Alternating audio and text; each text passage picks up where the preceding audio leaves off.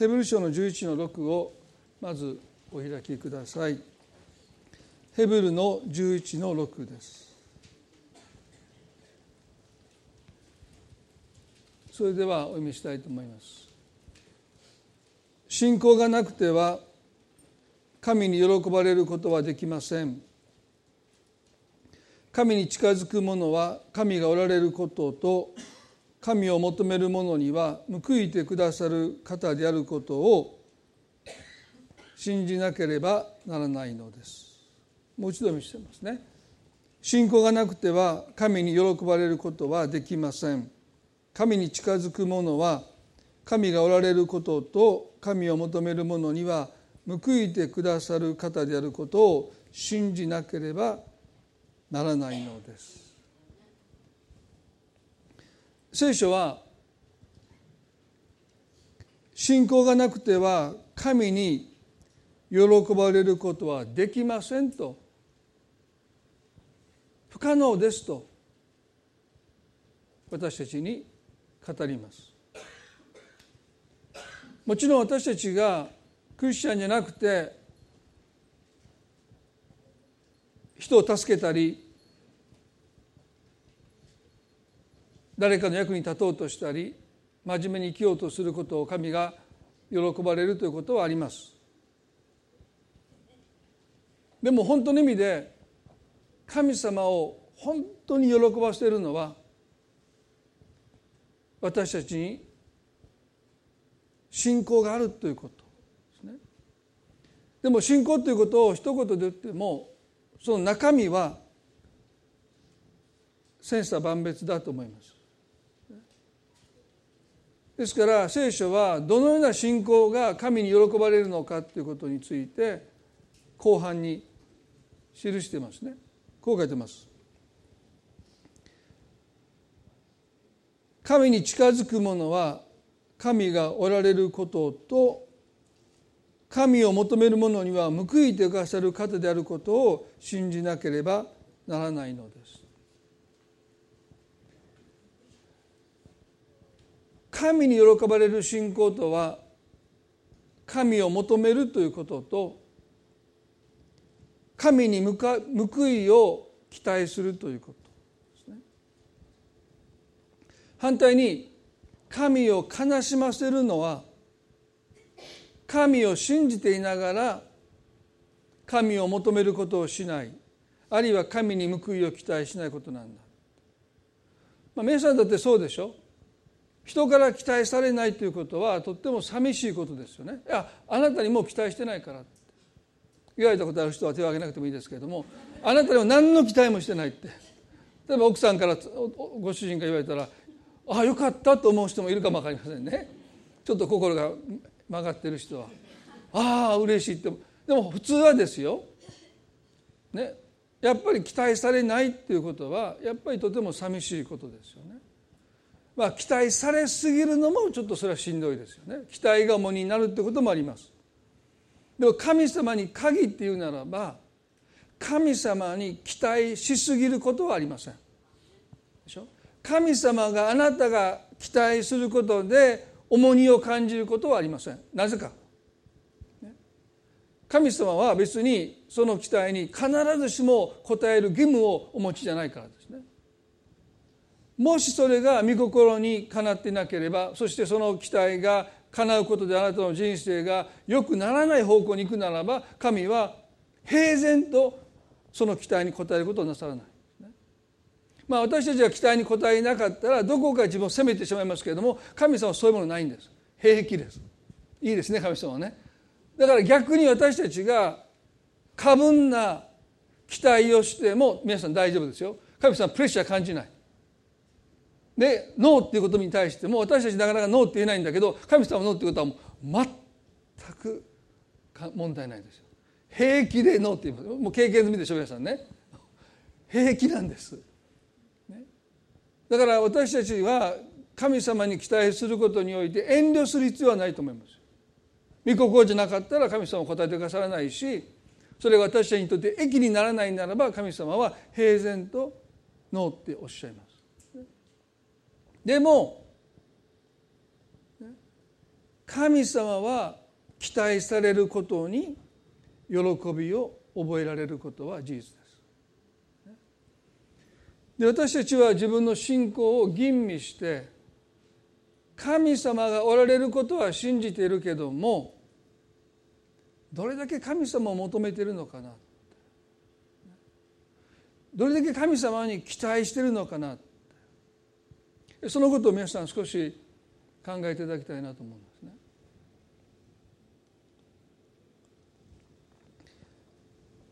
時々クリスチャンは神様に報いを期待することなんて、ね、偶像にご利益を求めるのと変わらないんじゃないかって考えている人がいます。まあ日本の宗教心は現世利益と言われますからご利益に預かるということがですねまあその信仰あるいは宗教心の、まあ、大部分って言ったら語弊があるかも分かりませんけども、まあ、多くを占めていることは否めないですよね。まあ、日本全国にパワースポットがありますよ。ね、そこに行けば運気が上がるって言って多くの人がもう観光地に行くようにですね、まあ、そういうところに出かけています。まあ、私のすごくね好きなコントがあるんですけどもねその超有名なパワースポットの場所で警備員をしている方がいるんですね。長年。そしてもう絶対触っていけないもう運気が上がるという意思にその人よく触ってるんですね。もうあの吹いたりして。で独り言言うんですよ。何にもいいことがないっていうですね。それそれ見て僕も非常に笑いましたけどもうずっとそこで仕事を朝の何時から夕方まで何十年とパワースポットに立ち尽くしながらそして触れてはいけないその意思を磨きながらですねまあ何にもいいことがないとつぶやいた彼のつぶやきがなんかこう悲しすぎて まあバカにしてるわけじゃないんですよパワースポットね。まあでもそういうもんなんだろうなと思いますけども。でもね皆さんねその時々私たちクリスチャンはね御心がなりますようにとは祈るべきであってそんなにガツガツ、ね、神の報いを求めるということははしたない僕ねなんかそういうことを何度も言われたことがあるんですよ。もっとクリスチャンは潔く、ね、御心がなりますようにという祈りに生きるべきであってもう世の中の人がいろんなところに出かけていってはですねまあご利益に預かることにね必死になっているようにクリスチャンはそんなことすべきじゃないんだって。でも聖書ははっきりと神を求める者には報いてくださる方であることを信じることが神様の喜びなんだって書いてますだからね私たち完全にご利益というかそういうものと自分の願いを切り離すことは難しいと思います。でもそれでも神様に何も期待しないよりは肉の思いがちょっと混じっててもですよ神様に報いを求めるということは神にとっては嬉しいことなんですよ。ね、ですからこれはご利益を求めることなのか清い御心を求めることなのかということは時々分からない時がありますよね。でも求めないよりは皆さん求めることを神は喜んでくださるんだということをまず覚えたいですよ。マタイの6章でイエス様は施しを隠すということをですね教えられた。どうしてかそれは神に報いを期待するという心を養うためです。またの6章の1節から2節までお読みします。人に見せるために人前で善行しないように気をつけなさい。そうでないと天におられるあなた方の父から報いを受けられません。報いが受けられません。だから施しをする時には人に褒められたくて街道へ通りで施しをする偽善者たちのように自分の前でラッパを吹いてはいけません。誠にあなた方に告げます。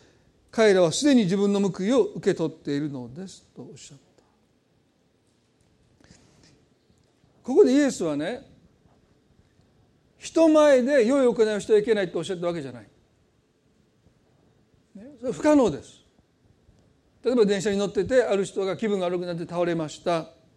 その人を助けてあげるときに私たちは人前で良い行いをすることは避けれないですよね。でもここでおっしゃったのは人に見せるためにとおっしゃった。人から賞賛を受け取るためにそれを動機として良い行いをすることに重々気をつけなさいとおっしゃった。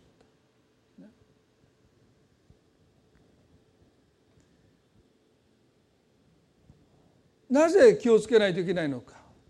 それは私たちは人から褒められることで結構満足するからなんです。人からちやはやされたらもう神様から報われなくったって生きていけるからなんですね。そうでしょ？人から褒められて人から称賛されて人からね高く評価されるならばもうそれだけで私たちの心はある意味で満足して神様から別にもう報われなくったって神様から褒めていただかなくったって私たち生きていけるんですよ。例えばこの国で 99. 点数パーセントの人がそれだけでも生きていけるんですよね。だから気をつけないといけないってイエスがおっしゃった。それだけで満足してしまうよ。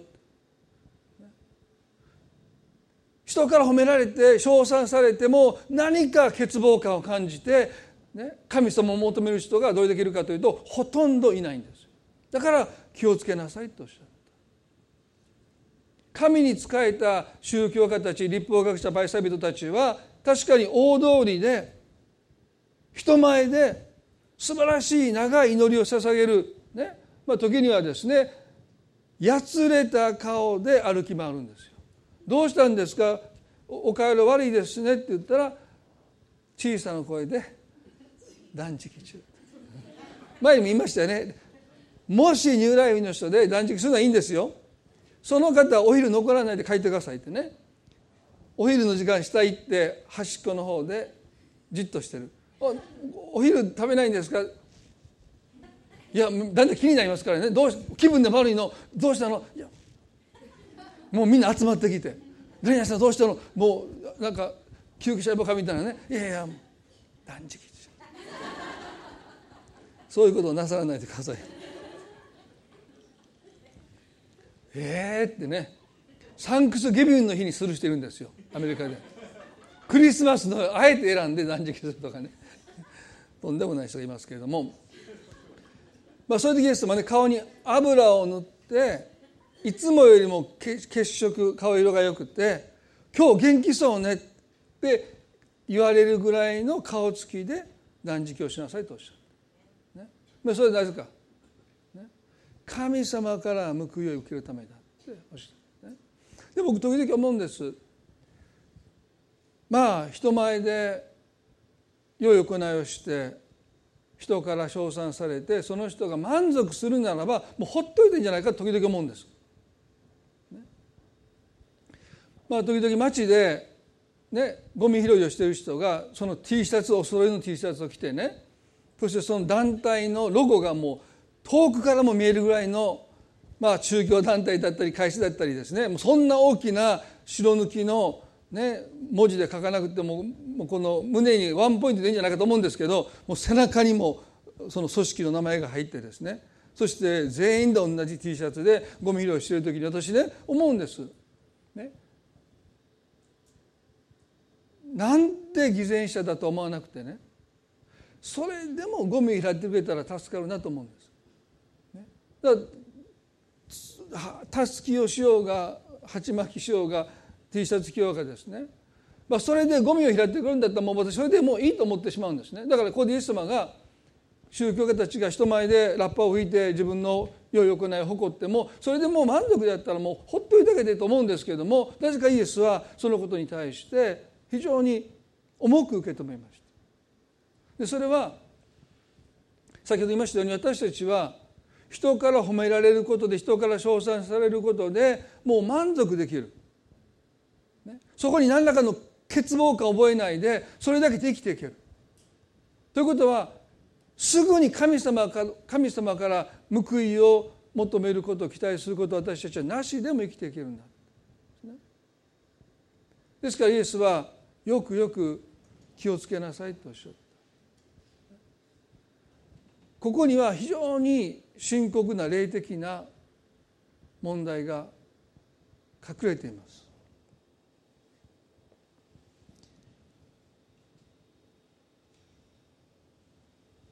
もし私たちが神様に報いを期待することをしなくなっていくならば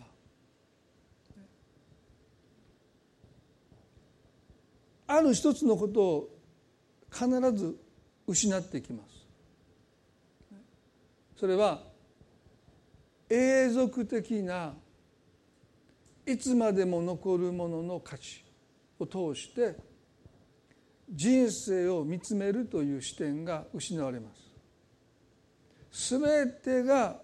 この世の価値の中で物事を私たちが判断するようになってきます。この6章の中でイエスはこの神の報いっていうことを中心にお話をなさったんですけれども6の19でこのようにおっしゃいました。自分の宝を地上に蓄えるのはやめなさいとおっしゃった。それは言い換えれば良い行いを隠すということとも同じ意味です。自分の宝を地上に蓄えるのをやめなさいとおっしゃった。でここでね宝というふうにおっしゃった。で自分の宝とは何でしょうか？マタイの6章の21でイエスはこうおっしゃいました。あなたの宝なるところにあなたの心もあるからですとおっしゃった。ですから私たちにとって宝とは私たちの心が24時間四六時中離れないものです。ずっと結び合わされているものが私たちの宝です。例えば銀行に莫大なお金があったとしてももし心がそこから離れることができるならばそれは財産であって宝ではありません。反対に全然価値がない、ね、もう売り物にもならないものであったとしてももし私たちがそのものと心がいつもつながっているならばそれは宝です。ですから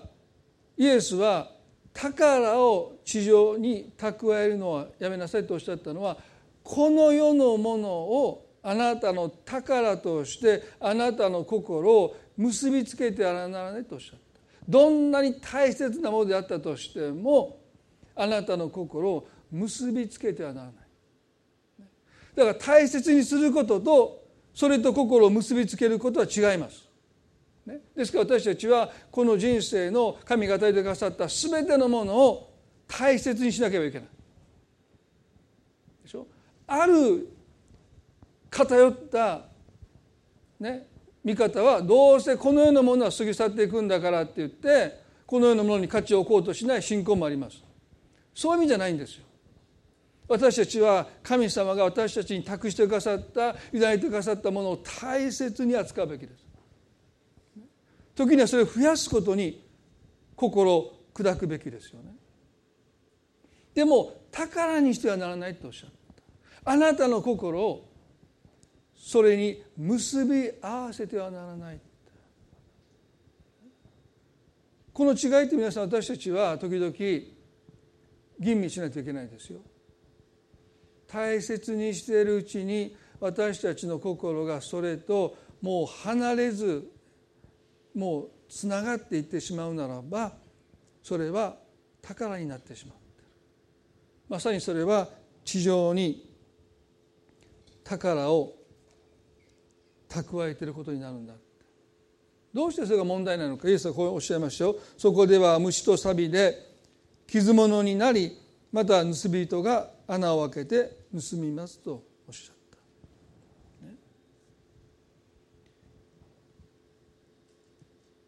この地上のものを私たちが宝としてその心を結び合わせてしまうならばやがて私たちは喪失の苦しみに打ちのめされていきます。この宝ということのもう一つの意味はあなたが存在する意義をあるいは価値を与えてくれるもの。あるいはこれがなかったらもう私は生きてても意味がないとあなたに思わせるものはそれはあなたにとって大切なものから宝にもう変わってるんだということです。言い換えればねあなたが全てのものを失ってもあなたには生きる価値があるんですね。神様があなたに命を与えてくださった。ね、あなたがあなたでいることであなたには生きる価値があるんだけどもでももしあなたが人生においてあるものを失ったことでもう私には生きてる価値がないと思うならばその失ったものはあなたにとって大切なものではなくてもう宝になっていたということですね。ヨブはそうですよ10人の子供を失って妻はもう神を呪って死になさいって言いましたよ。もう生きてても何の価値が意味があるんですかって。でもヨブはその妻はたしなめますよ。人生において大切なものと宝とを明確に区別しないといけない。繰り返しますけれども宝とはあなたが生きる意義を与えて価値を与えるもの。それがあなたにとって宝になってしまって。るでもあなたがあなたでいることがあなたが生きる価値なんですよ、だから何もかも失ってもあなたにはなお生きる価値があるんだということを聖書は私たちに教えます。でも地上に宝を蓄えてしまうならばそれが失われる時にもうこんな人生生きてても意味がないって私たちは思えるかもしれません。だからイエスはこう言いました。6の20で自分の宝は天に蓄えなさい。そこでは虫も錆もつかず盗人が穴を開けて盗むこともありません。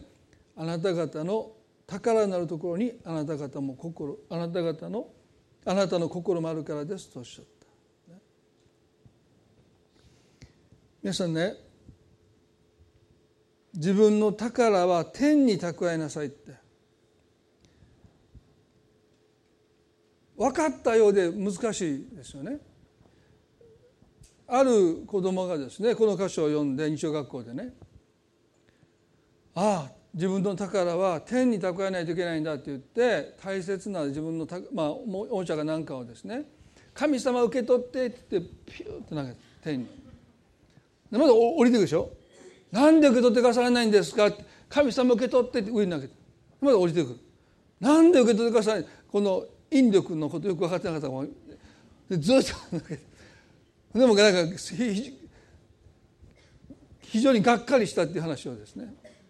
作り話か本当話かよく分かりませんけども。まあでもなんとなくね子供らしいですよね。天に宝を蓄えるってどうしたらいいんだろう銀行のね ATM マシンがあるわけじゃなくてどうやって蓄えていいんだ一つはあえて人から報いを受けないように良い行いを隠すということがまず一つですよね。おそらくそれが最もよく解釈される解釈じゃないかなって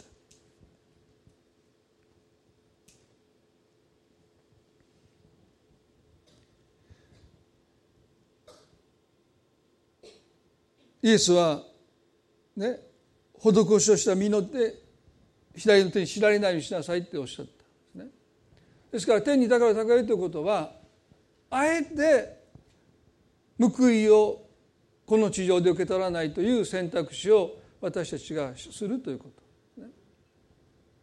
ですから最近ね年末によくタイガーマスクが登場して個人にランドセルを置いて名を告げないで去っていく、ね、まあそれもある意味では報いをこの地上では受け入れないかもしれない。まあでもニュースになってそれが報いとして受け取ってたらあんま意味がないかも分かりませんけどだでもある意味で天に宝を積むということなんだろうと思いますね。ですから私たちがそういうことを人生の中で大切にするということは天に宝を積むということの一つの実践ですよね。でもう一つの意味は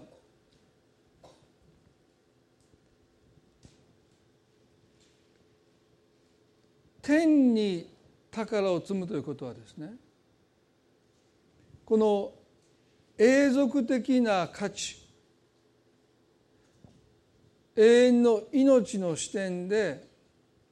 自分の人生を見つめるっていうこと。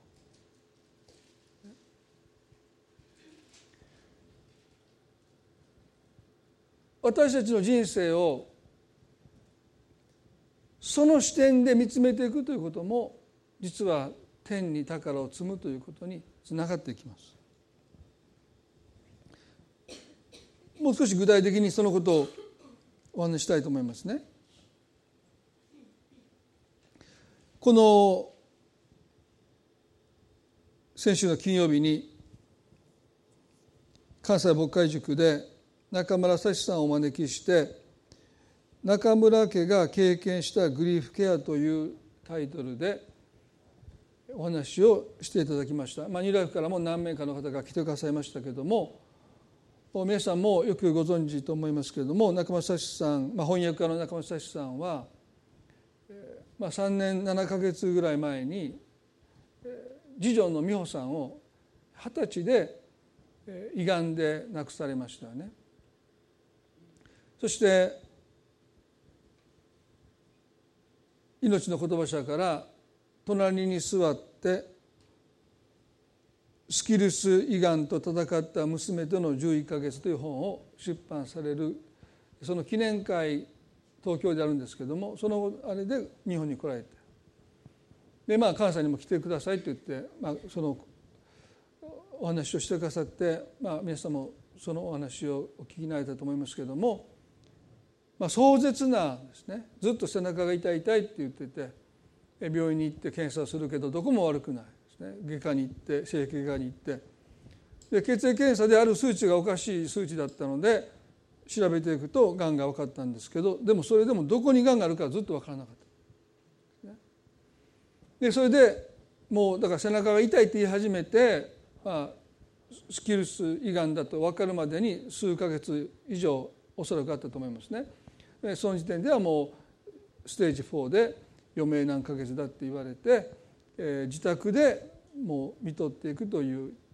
そういう全ての危機もアメリカはすごいですよね、まあ、レンタルで貸してくださってそしてご自宅で 11, 11ヶ月間、えー、死にゆく娘さんを、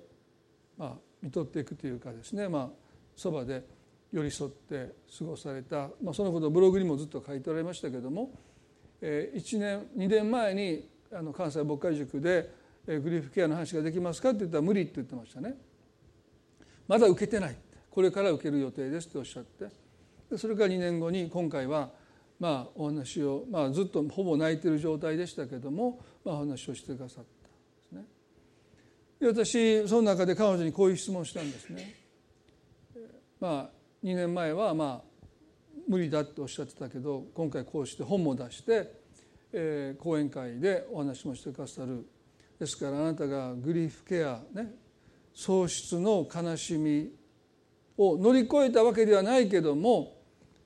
慰めを受けて本を出版しようと思った。あるいは講演会引き受けてくださってお話をしようと思ってくださった。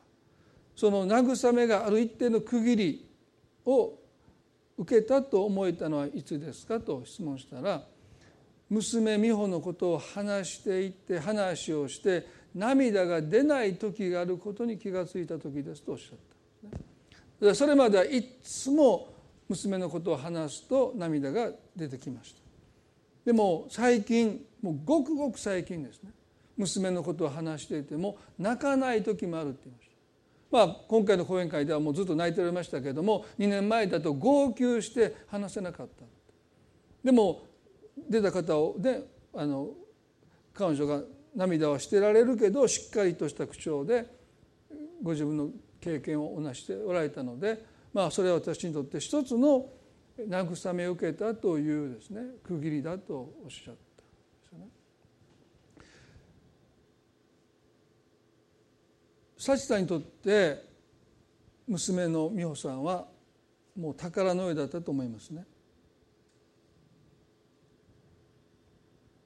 でその娘さんがまさかまさか自分よりも早く行ってしまうなんていうことを考えたことすらなかったと思うんですよ。親親の方はそうだと思いますね。自分の子供が自分よりも早く行ってしまうなんていうことを考えたことなんてないと思いますよね。でもそれが現実となって宣告から11か月間の間で目の前にいたその娘さんがいなくなってしまったね。で彼女がその言った中ですごく印象に残ったのは、まあ、ある方がですねこう亡くした方を紹介してくださって、えー、サシさんの経験した悲しみをその方だったら分かるんじゃないかって言って、えー、何年か前に子供を亡くした方を紹介してくださったけどその人の言葉もやっぱり慰めにならない。同じ子供を失ってるんだけども、喪失の悲しみはやっぱりその人の悲しみであってね。同じように子供を失ったからといって分かり合えるわけではない。って感じた。でそれはもっと衝撃だったのは自分のご主人とも分かち合えなかったことだ。私の悲しみが分からないのって夫を責めた。でも夫にも分からないんですよ。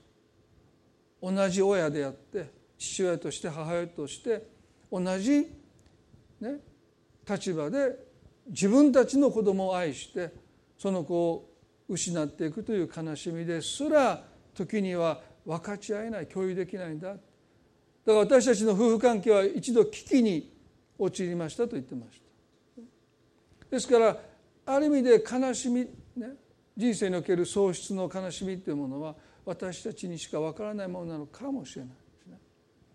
でも共有することで慰めを受けることもあります。でもその前にね彼女にとって一つの大きな慰めは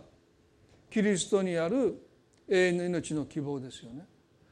亡くなった瞬間がいや亡くなる前から美穂が亡くなれば天国に行くってことを彼女は信じていました。そして亡くなった後もそれが彼女を支えたんだけどそれはどこかまで頭で信じていて心はついていかないんですよ。あなたの宝なるところに心があるとおっしゃったけど天国に行ったってことが分かるんだけど心はそこに向かないんですよね。やっぱり心は地上に向けられて自分たちの人生の中から愛する娘がいなくなったというその喪失感に心はずっと捉えられて天国永遠の命があることを信じていながら喪失の悲しみに打ちのめされるのが普通なんですよね。でもやがて彼女のことを話しながら涙が出なくなったという経験はおそらく心がようやく天にいるその娘さんの存在に向けられ始めたんだろうと思います。ゴスペルシンガーで岩渕誠さんという方も8歳の長女を亡くすという経験をなさいましたよね。皆さんもよくご存知かもしれませんけれども脳腫瘍で8歳の娘さんを天国に送るという経験をそのコンサートの中でもよく話されました。ね。もう全身にチューブがつながれてその小さな愛する娘が亡くなっていくっていうのをですね彼は非常に天国に彼女が行ったということが分かっていてもですね喪失の悲しみからなかなか立ち直れなかった。10年前のブログで矢島子さんはこのように書いてました「天国の娘は元気だったら今年30歳になります」いつからか私のイメージの中の娘が成長するようになりました目を閉じると会ったことのない30歳の娘の姿が見えるんですと言いますこれは全ての人が経験する全ての人が分かち合える普遍的な経験ではないと思いますね。でも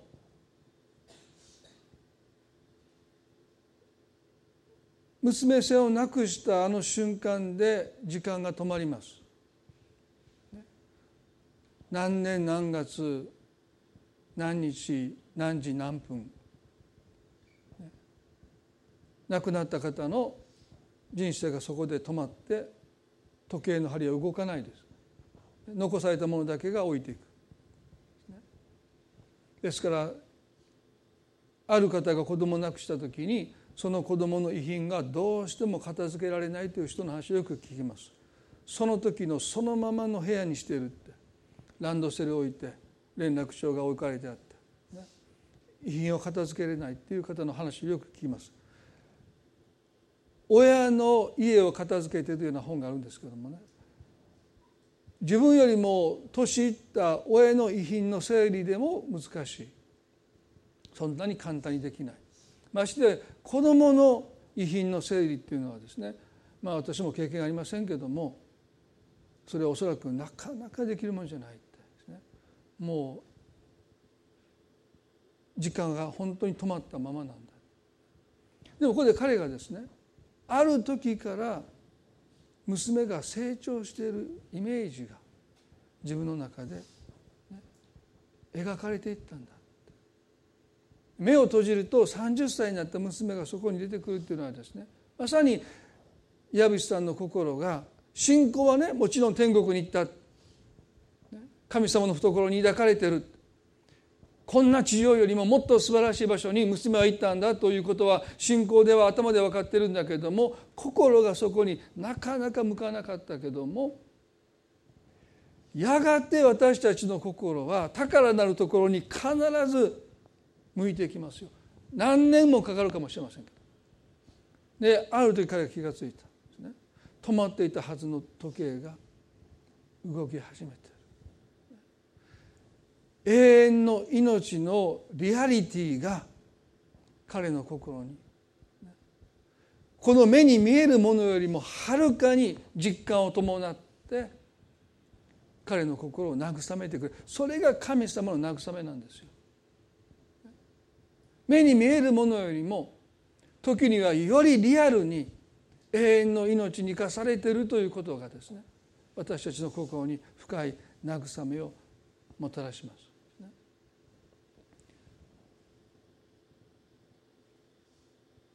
私たちは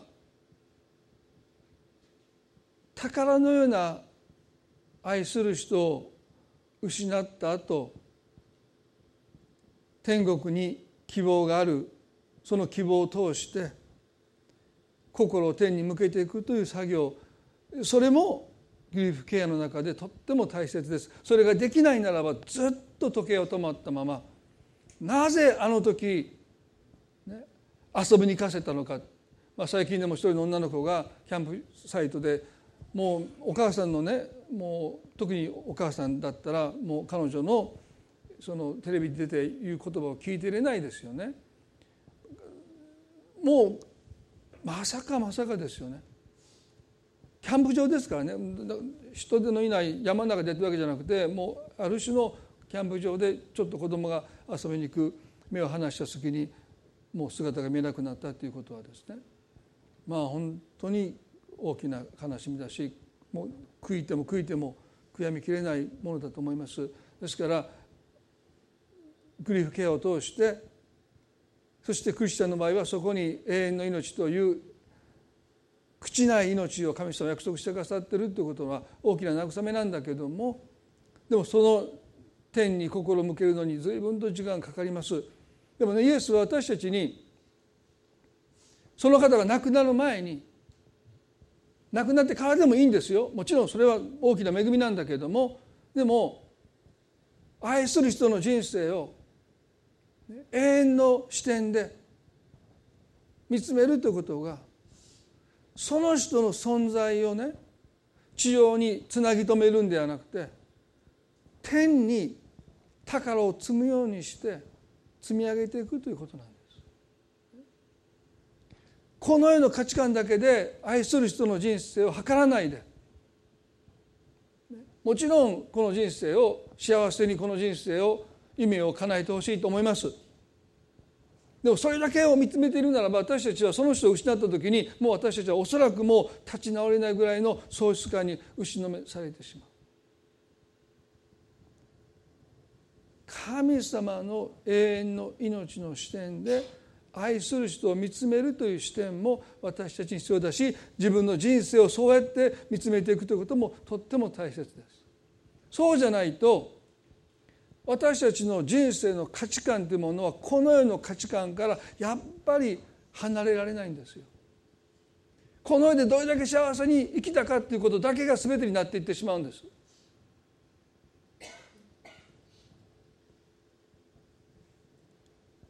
私にとっても父が33年の生涯で人生を終えたということがずっと無念の死だったんだろうという思いからなかなか私は自らを立ち直せることに葛藤しました。それがもしかしたら10年だったらいや岩渕さんの娘さんに8年だったら幸さんの娘さんの美穂さんのに20年だったら何の人生だったんだ何のために生きてきたんだ？本当の意味で神様が私たちに慰めを与えてくださるのは天に私たちが宝を積み上げていくということはね。あ亡くなったから天国に行ったんだっていうだけじゃなくて永遠の命の視点で人生を見つめるというその見つめるという視点がですね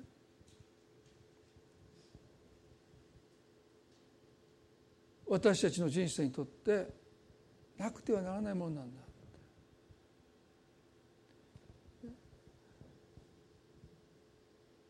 病気がちで生まれてきて他の友達と同じように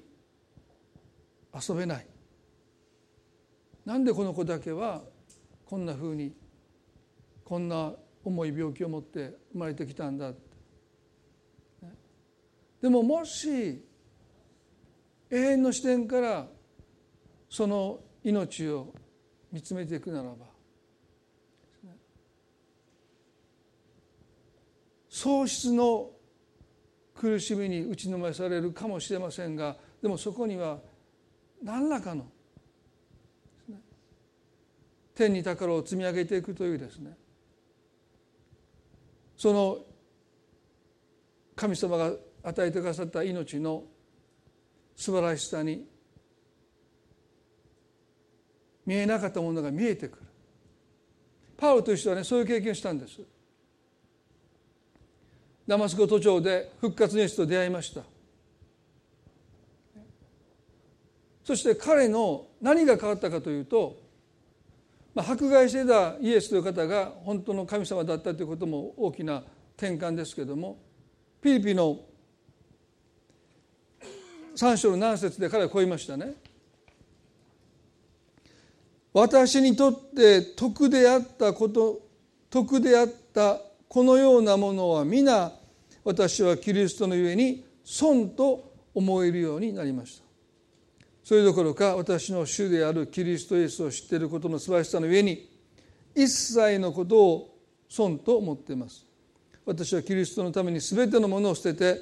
それらを散りあくたと思っています。それは私にはキリストへまたキリストの中にあるものと認められ立法による自分の義ではなくてキリストを信じる信仰による義すなわち信仰に基づいて神から与えられる義を持つことができるという望みがあるからですと言いました。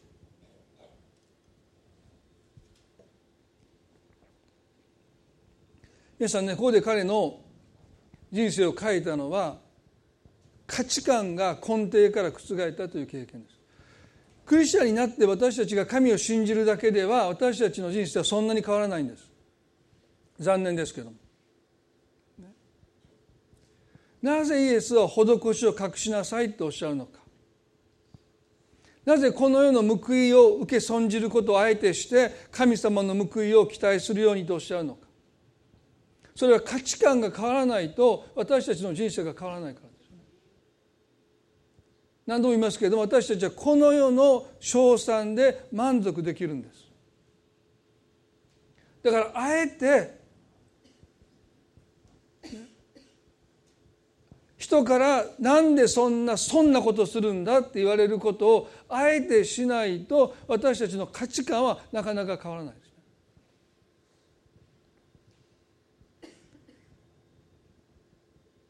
今まで損と思ってたことの中に益を見出さないとそして得と思ってたことの中に損を見出さないと私たちの生き方はなかなか変わっていかない。パウという人はイエスと出会って何が一番変わったのか価値観が根底から覆されたということが彼を本当に変えてきました私たちはクリスチャンとして目に見えないところによっていや信仰によって歩んでいると聖書は私たちに言います。まあこれは開かてもいいですけど第二コリントの5章の7節にですね確かに私たちは見る見るところによってではなく信仰によって歩んでいますと書いてます。ですから私たちの信仰者としての歩みは見えるところによってじゃなくて信仰によって歩むんですけどでも実は私たちは見えるところにあまりにも頼り切って歩んでいますよね。だからイエスは隠せって言うんです。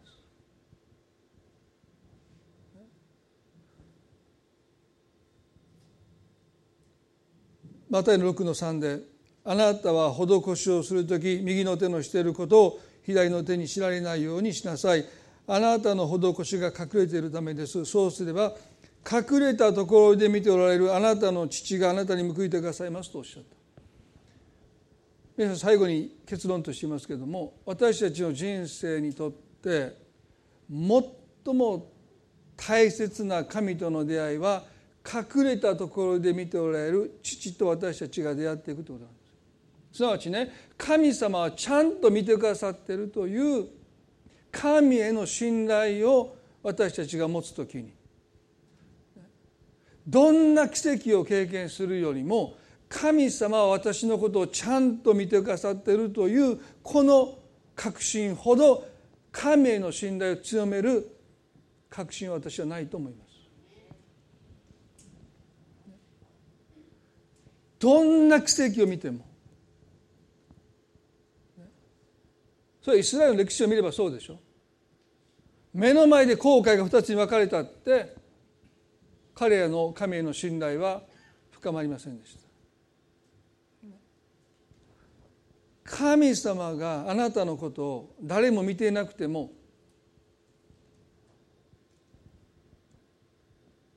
ちゃんと見ていてくださるんだ。その経験がそれがどんなに小さな経験であってもあなたにそのことを確信づけるならば神へのあなたの信頼は揺るがないんですよ。そのためにイエスはあえて施しを隠しなさい。神様にしかわからないようなことをあなたが選んでいくならば小さなことかもしれないけれどもあなたがきっとこういう経験をするでしょう。やっぱり神様は見ていてくださったんだ。でその経験がその確信が私たちにとってどれだけ大切な経験になっていくのか、イエス様は十字架の上で9時につけられてお昼の10時になるとルカは太陽が光を失ったと言いました。日食もうそれも3時間も太陽が光を失うという中でね。午後の3時にその暗闇を引き裂くような声が聞こえました「エリエリラマサバクタニ我が神我が神。どうして私をお見捨てになったのですか」これは詩篇の22の中でダビデが叫んだ叫びでもありました。太陽が光を失った真っ暗の中でイエスは父なる神が隠れてしまった。どうして私を見捨てるんですかという魂の絶望をあの十字架の上で経験なさった。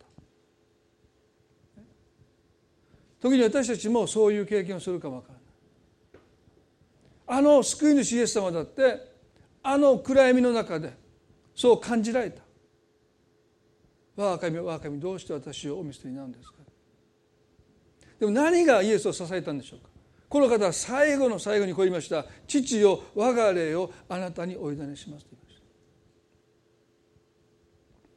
それはね誰もあの暗闇の中で私を見ていないけれども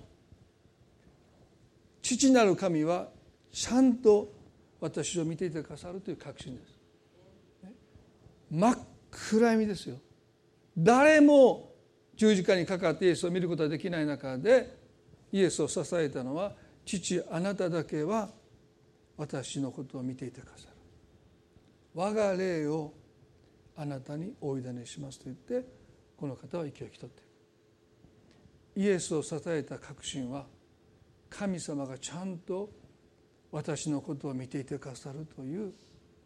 その確信がイエスを支えたとするならばその確信はどれだけ私たちを支えるでしょうか。何の希望もないと思えるような中で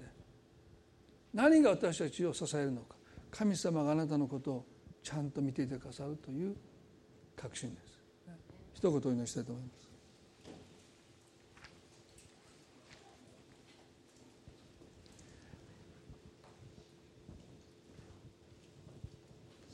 恵み深い天の地の神様。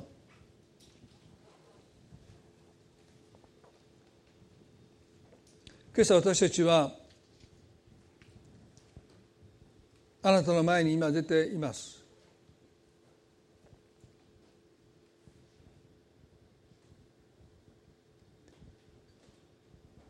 詩篇の著者たちはこう言いました。どうして私から遠く離れてあなたは立たれるのですか？どうして三河を隠されるのですか？と。こんな苦しい時になぜあなたは三河を隠すのですか？と訴えます。あの暗闇が支配するあの十字架の上で神の御子イエスですら叫びました「我が神は神どうして私をお見捨てになるんですか?」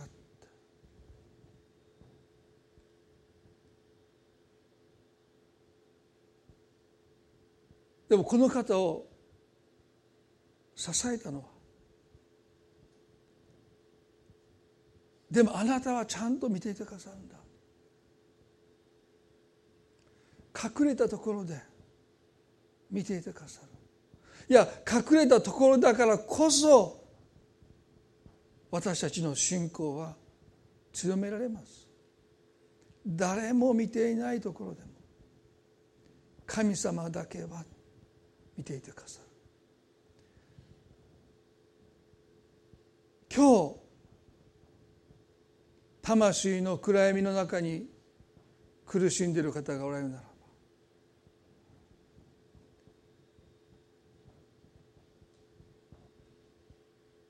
サシさんが言いました。夫ですら悲しみを分かち合えなかった。でも神様だけは。今日神様はあなたの悲しみもあなたの苦しみもちゃんと見ていてくださいます。そしてあなたに応えてくださる方です。あなたに報いてくださる方です。あなたは必ず神に対してこの確信を持つことができる神様はちゃんと私のことを見ていてくださったんだ。どうかこの確信があなたの確信になりますように。その確信がますます深められますように。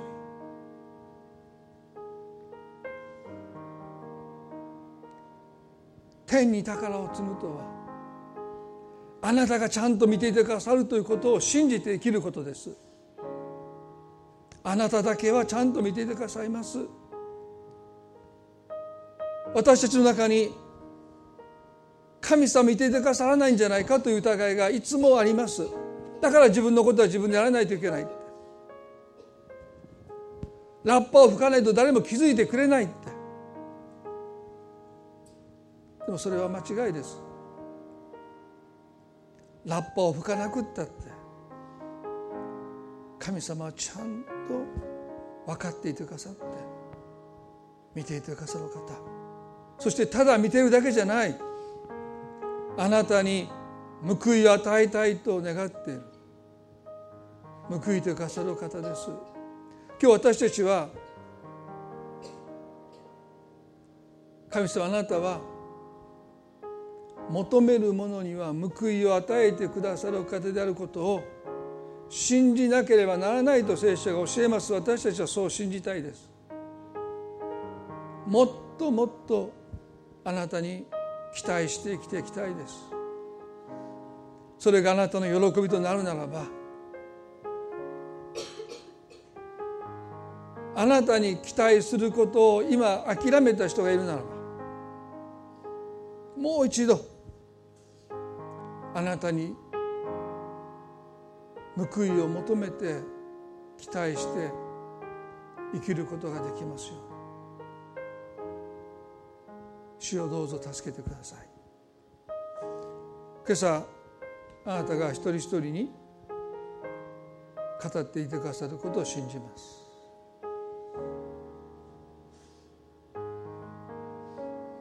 私たちの愛する主イエスキリストの皆によってこの祈りを見前にお捧げいたします。それでは皆さんどうぞ立ち上がっていただいてご一緒に賛美を捧げたいと思います。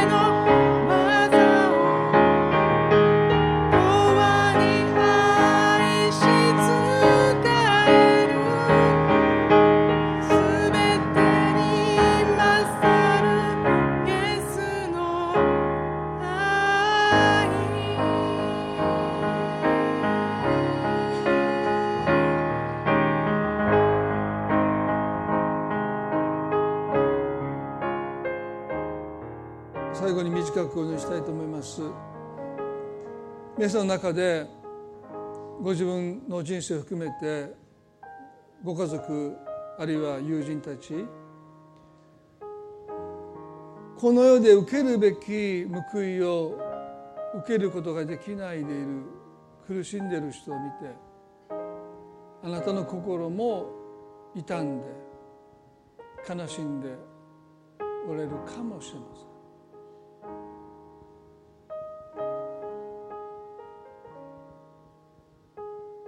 きれい事じゃなくてどうか神様がその喪失の中にある神の報いにあなたの目を少しでも開いてくださってその状態を肯定することできないよかったねそんなふうな苦しみを抱えていたとは決して口が裂けても言えないけどもずっと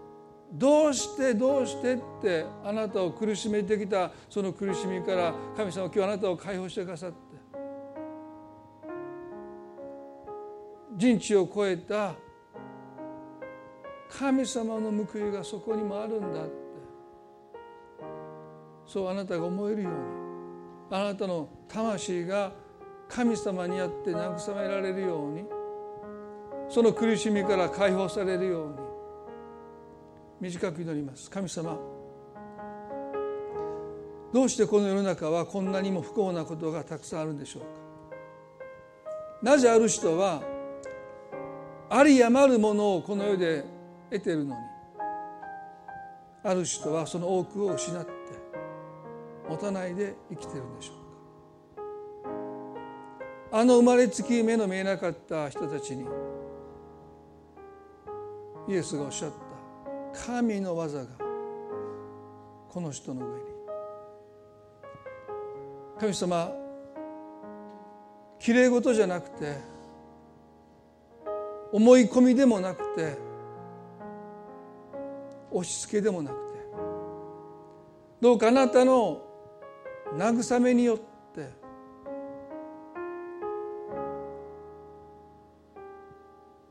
心の奥に抱えてしまったその喪失の悲しみを今日あなたが慰めてくださってその人の魂から過ぎ去らせてくださるように祈ります。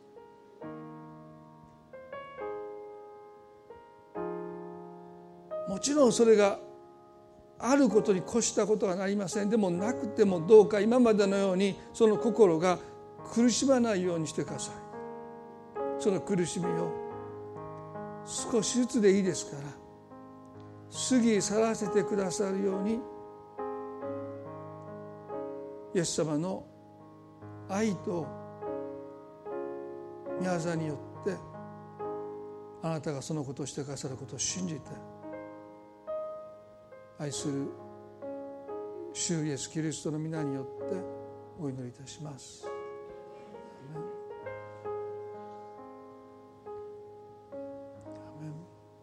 それでは互いに挨拶を持って礼拝を終わっていきたいと思います。